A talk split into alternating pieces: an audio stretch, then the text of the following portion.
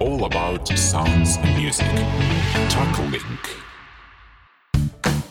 マジで広報する5秒前始まりました MC ココですこの番組は音楽と広報で日本のビジネスシーンを応援するため株式会社観光と株式会社タックリンクの共同主催にてお送りするポッドキャストです最新ツールの活用でビジネスを順調にするための広報宣伝や戦略アイデアをお届けします。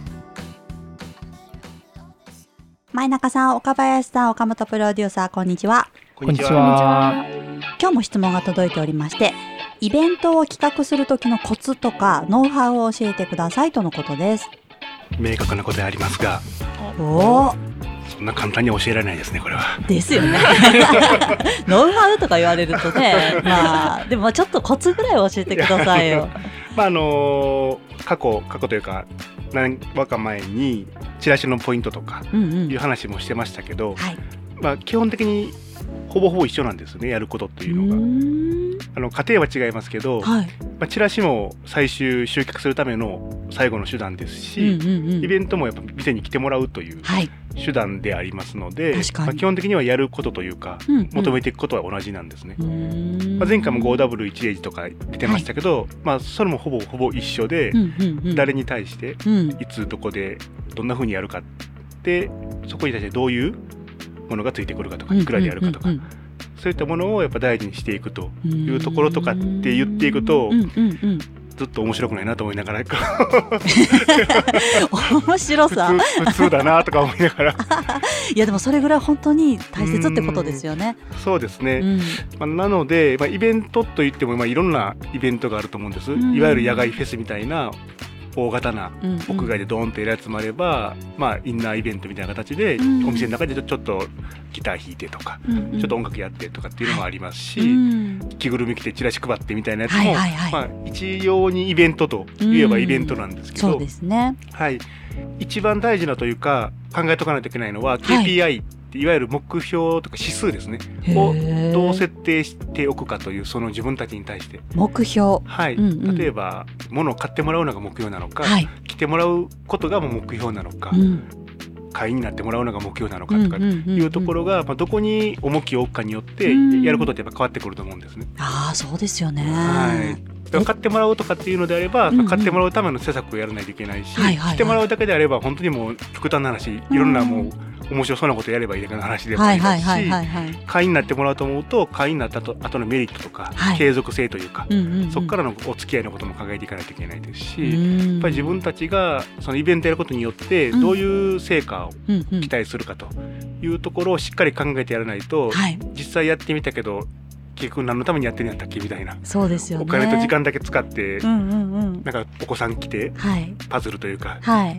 ゲームやってスタンプをして粗品プレゼントして、はい。結局何も買わずに帰りましたみたいなんで まあそれでいいのかとかもう来てもらうのが目標なのか、はいはい。やっぱりちゃんと中で買ってもらうのが目標なのかとかっていうのうんはしっかりイベントするときにはい。まずそこを一番考えとかないとまずダメかなと。ねえもうなんかはいやってるうちにこう準備とかすっごいやっぱり大変なんで。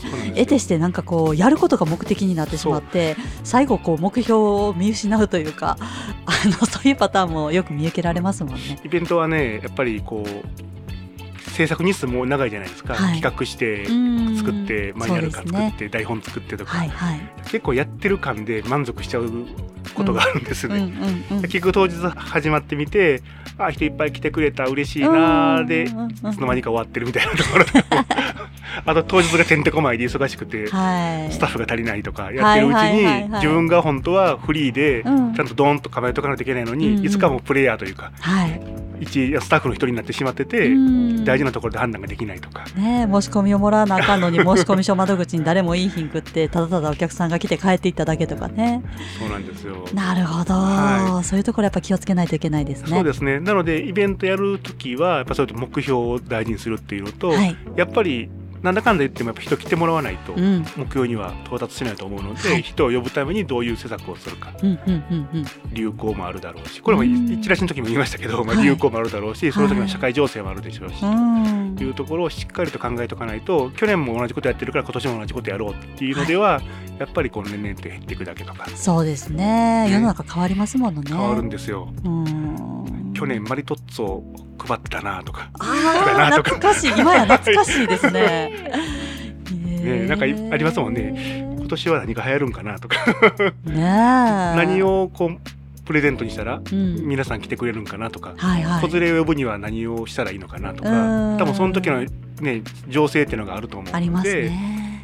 やっぱりそういったものに対してやっぱりこうセンサーを働かしておくとはいいうところが大事かなというふうに思いますね。なるほどだからね僕まあ今こう喋ってますけど40過ぎのおっさんなんですけど 年がわ年を明かしましたね今。もうあの変な話プリキュアとか、はい。まあ、ツイッターとかじゃなくて、まあ、いわいわゆるその、うんうん。子供向けのメディコンテンツとかもそうですし、めちゃくちゃ詳しいですねいろあいろだからそうなんですか？今どんなものが流行ってるのかなとか、はいはいやっぱそういったものはこう遊んでるように見えて勉強しているというか、まあ、自分も子供がやっぱり今小学生と幼稚園なので、はい。そういったものがやっぱ学校で話題になってるのかなとか、うんういったものがテレビで流行ってるのかなとか、はい。そういったものは意図してこう見たりとか聞いたりとか、でそういったものって必ずコンテンツとして出てくるんですよ。へパッケージとして。このプリキュアのパはい。ッケージ読んだらいくらですよとか、はいはいはいはい。その時は誰が出てますよとか、うんうんうんうん。お母さんと一緒にこのパッケージだったらいくらですよとか、はいはいはいはい。だからそういったものをやっぱり常に情報収集しておくとか、なんか今じゃあ流行ってるもの特集みたいなポッドキャストの回もあってもいいかもしれないですね。そうですね今ね世の中で流行っているものとか、うん、僕だけが知っているうん。流行ってほしいものとか先見の目が やろうやろう。そうですね はい。岡林さんいかがですか？えー、と私もそうですねイベント来てもらってその一過性のものじゃなくて、ん。その今後もやっぱりその認知拡大であったりとか、はいその今後もファンになってもらうためとか来年もやりたいからとか、うんうんなんかそういうつながっていくためにわざわざイベントをうん。うん。行うと思うんですよね。そうですね。なのでその一回そのイベントやるにあたっても例えばそのイベントで読んだ人たちにはい。あのアンケート取るとか、はいはいはいはい。あの SNS で口コミいただけるようにするとか、うんうんうんなんかその例えばあんまり集まらなくて失敗したとしても、うんうんそれって別に失敗じゃなくて、はい。なんかあの次にまたつなげたらいいというかなんで失敗したんだろうっていう、はい。情報になりますよね。はい情報になると思うのでそこをしっかりこう蓄積していくっていうのと、うんあとお客さんのその声とかも全部情報になるのでそうですよね。なんかそこでつながるようにしたりとか、うんうんあの連絡先とかお客さんのこととかあの人数が少なくても多くても必ずこう聞くようにして、うん。なんか次にじゃあこんなイベントするからまた来てくれってこう送ったりとか、うんうんうんうん。なんかそういう次につながる施策をしていったらどんどんどんどん成功に近づいていくんじゃないかなと。本当ですね、はい。イベントってやっぱりいろいろな人が関わるので、そういう意味ではこう本当に四方八方にいろいろな可能性が広がっていくというか、うん。うん、そうですね。だから前回だいぶ前で SNS の活用とかの話もいっぱいしましたけど、はい、やっぱり今のご時世、まあ、いろんなこう来てもらうだけとか、うんうん。買ってもらうとかっていろんなその KPI がある中で、うんやっぱりこう SNS でつながるというか、LINE の友達になってもらうとか、うん口コミ書いてもらうとかやっぱそういうなんかちょっと次につながるような仕掛けっていうのはやっぱり今やっとくべきというか、はい、どんなゴールに設定してもそこはやっぱ大事にしといた方がいいかなと。そうですよね、はい。そこさえやっぱりそこは捨てれないですよね今は。うんそこさえあればやっぱり何か次につながっていくでしょうし、うん。ただ単にたくさんの人が来て出ていっただけみたいな形にはならずにうん。そそうですね。ポイントになりそうですうね。ですね。最近ちょっとふと目に留まったことがあって、はい歩いててあの献血よくはいはい。募集してはるじゃないですか。今何型足りませんみたいな、うんうんうんうん。よくあのこのすごい炎天下の京都の真夏の暑い中あのおじさんがはい。こう一人立ってはってはい。やってたんですよ、それ見て行こうかなって思ったんですけど 次の予定あって行けなかったはいはい。それがすごい心残りやったんですよね。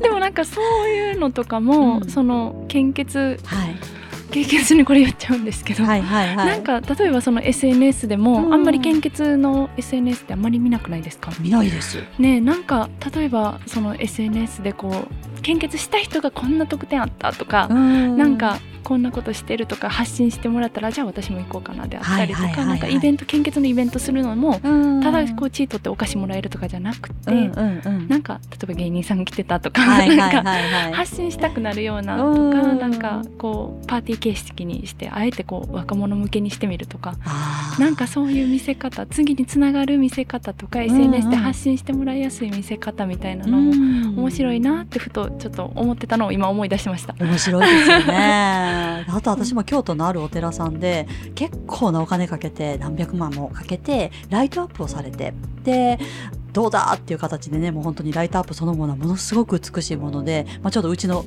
家の近くだったんですけど私たち家族で行ったんですけどね。そうすると誰も人がいなくてあのツイッターに1個だけ来場者数9名でしたって上がってたんですよ。まあこれ完全に自虐なんですけど、あのさすがに私も、まあ、普段あんまりそんなにその関係がなかったらこうリツイートしたりシェアしたり宣伝したりとかしないんですけどこんなに綺麗なライトアップやのに、あまりにも9人っていうのは 自虐自虐というかあの大変だなと思ってなんかその寂しそうなお坊さんのあの姿であったりとかあのすごい心に響いちゃってあのぜひみんなで行ってとかこう大げさな言葉もつけ大げさでも何でも本当に綺麗だったんですけど、うんあのしっかり書いてなんかこうツイートしたりとかしたらその後で1週間後ぐらいにもうすんごいなんか来場者数がえあったらしくて。やっぱなんかそういうギャップ感、まあ、これは多分リスクがあるんで絶対やらない方がいいかもしれないんですけど、まあ、そういうギャップ感も一つ話題性の一つにもなるんじゃないかなみたいなこともありましたね。うん。確かにあのコンビニでよくなんか間違えて発注しました。あそうそうそうそれそれ。ねよくうんツイッターでとかでバズってるんですけど何千個届いたとかね。確にそういうギャップそのはい失敗すらもこうネタにしちゃうっていうの確かに面白いですね。ねなんかありのままの人となりみたいなのが見えてね どうですか？イベントというところで、はい。音楽の観点から何か皆さんにアドバイスありますか？そうですね。まあちょっと音楽の観点かどうかわかんないんですけど、一番こう、まあ、企業さんといいますか会社で、あのイベントといえば出店とかやと思うんですよ。はいはい、はい、で出店ってねあの会社にとっては、まあ、主催者もいてるんですけどそのブースがもう、ね、私たちからしたら一つのイベントじゃないですか。そうですね、はい、でその時に結構準備物の中でよくあるのが、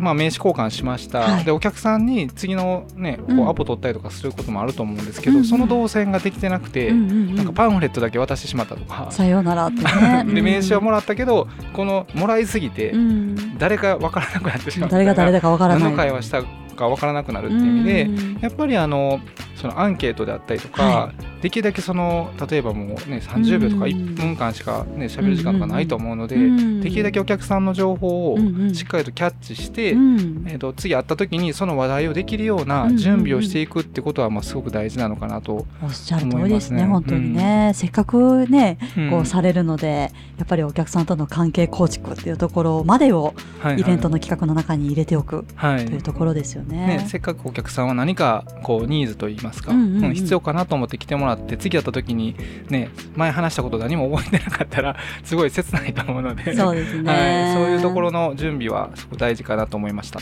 あとタックリング関係のお客様でいうと、結構出店の時に音楽をかけてらっしゃったりとか、うん。テーマソングとかサウンドロゴとかをかけてらっしゃるお客さんがすごく多くて、うんなんかやっぱりこう名刺交換してたりとかあのいろいろなブースを見てる時に音が流れてきてその音に吸い寄せられていってみたらうん。こうねいろいろ名刺交換とかしながらその音がずっと知らず知らずの音に入ってて、はいはい。でまたなんか他の SNS なんかで見た時にこう会社名がつながるっていうようなこととかもすごくあると思うので、そういう意味でもねやっぱり音楽の力音の力っていうのは大きいんでしょうね。そうですね。印象残りますよね。あのなんか音楽になってたブースっていうだけでも覚えてもらえるだけでもね。なかなかないから覚えられますよね。ねえ。なるほどいや観光流そしてタックリンク流のはい。イベント企画のお話でございました、はい。ぜひとも皆さんご参考いただけたらなと思います。ありがとうございました。ありがとうございました。お聞きいただきありがとうございました。マジで広報する5秒前は毎週火曜日の朝発信予定です。広報の力で日本にインパクトを生み出していきましょう。Apple Podcast のレビューお待ちしています Spotify でお聞きの方は番組フォローをお願いしますフォローするだけで番組のサポートにつながりますのでご協力お願いしますこの番組は株式会社観光と株式会社タックリンクの提供でお送りしましたまたね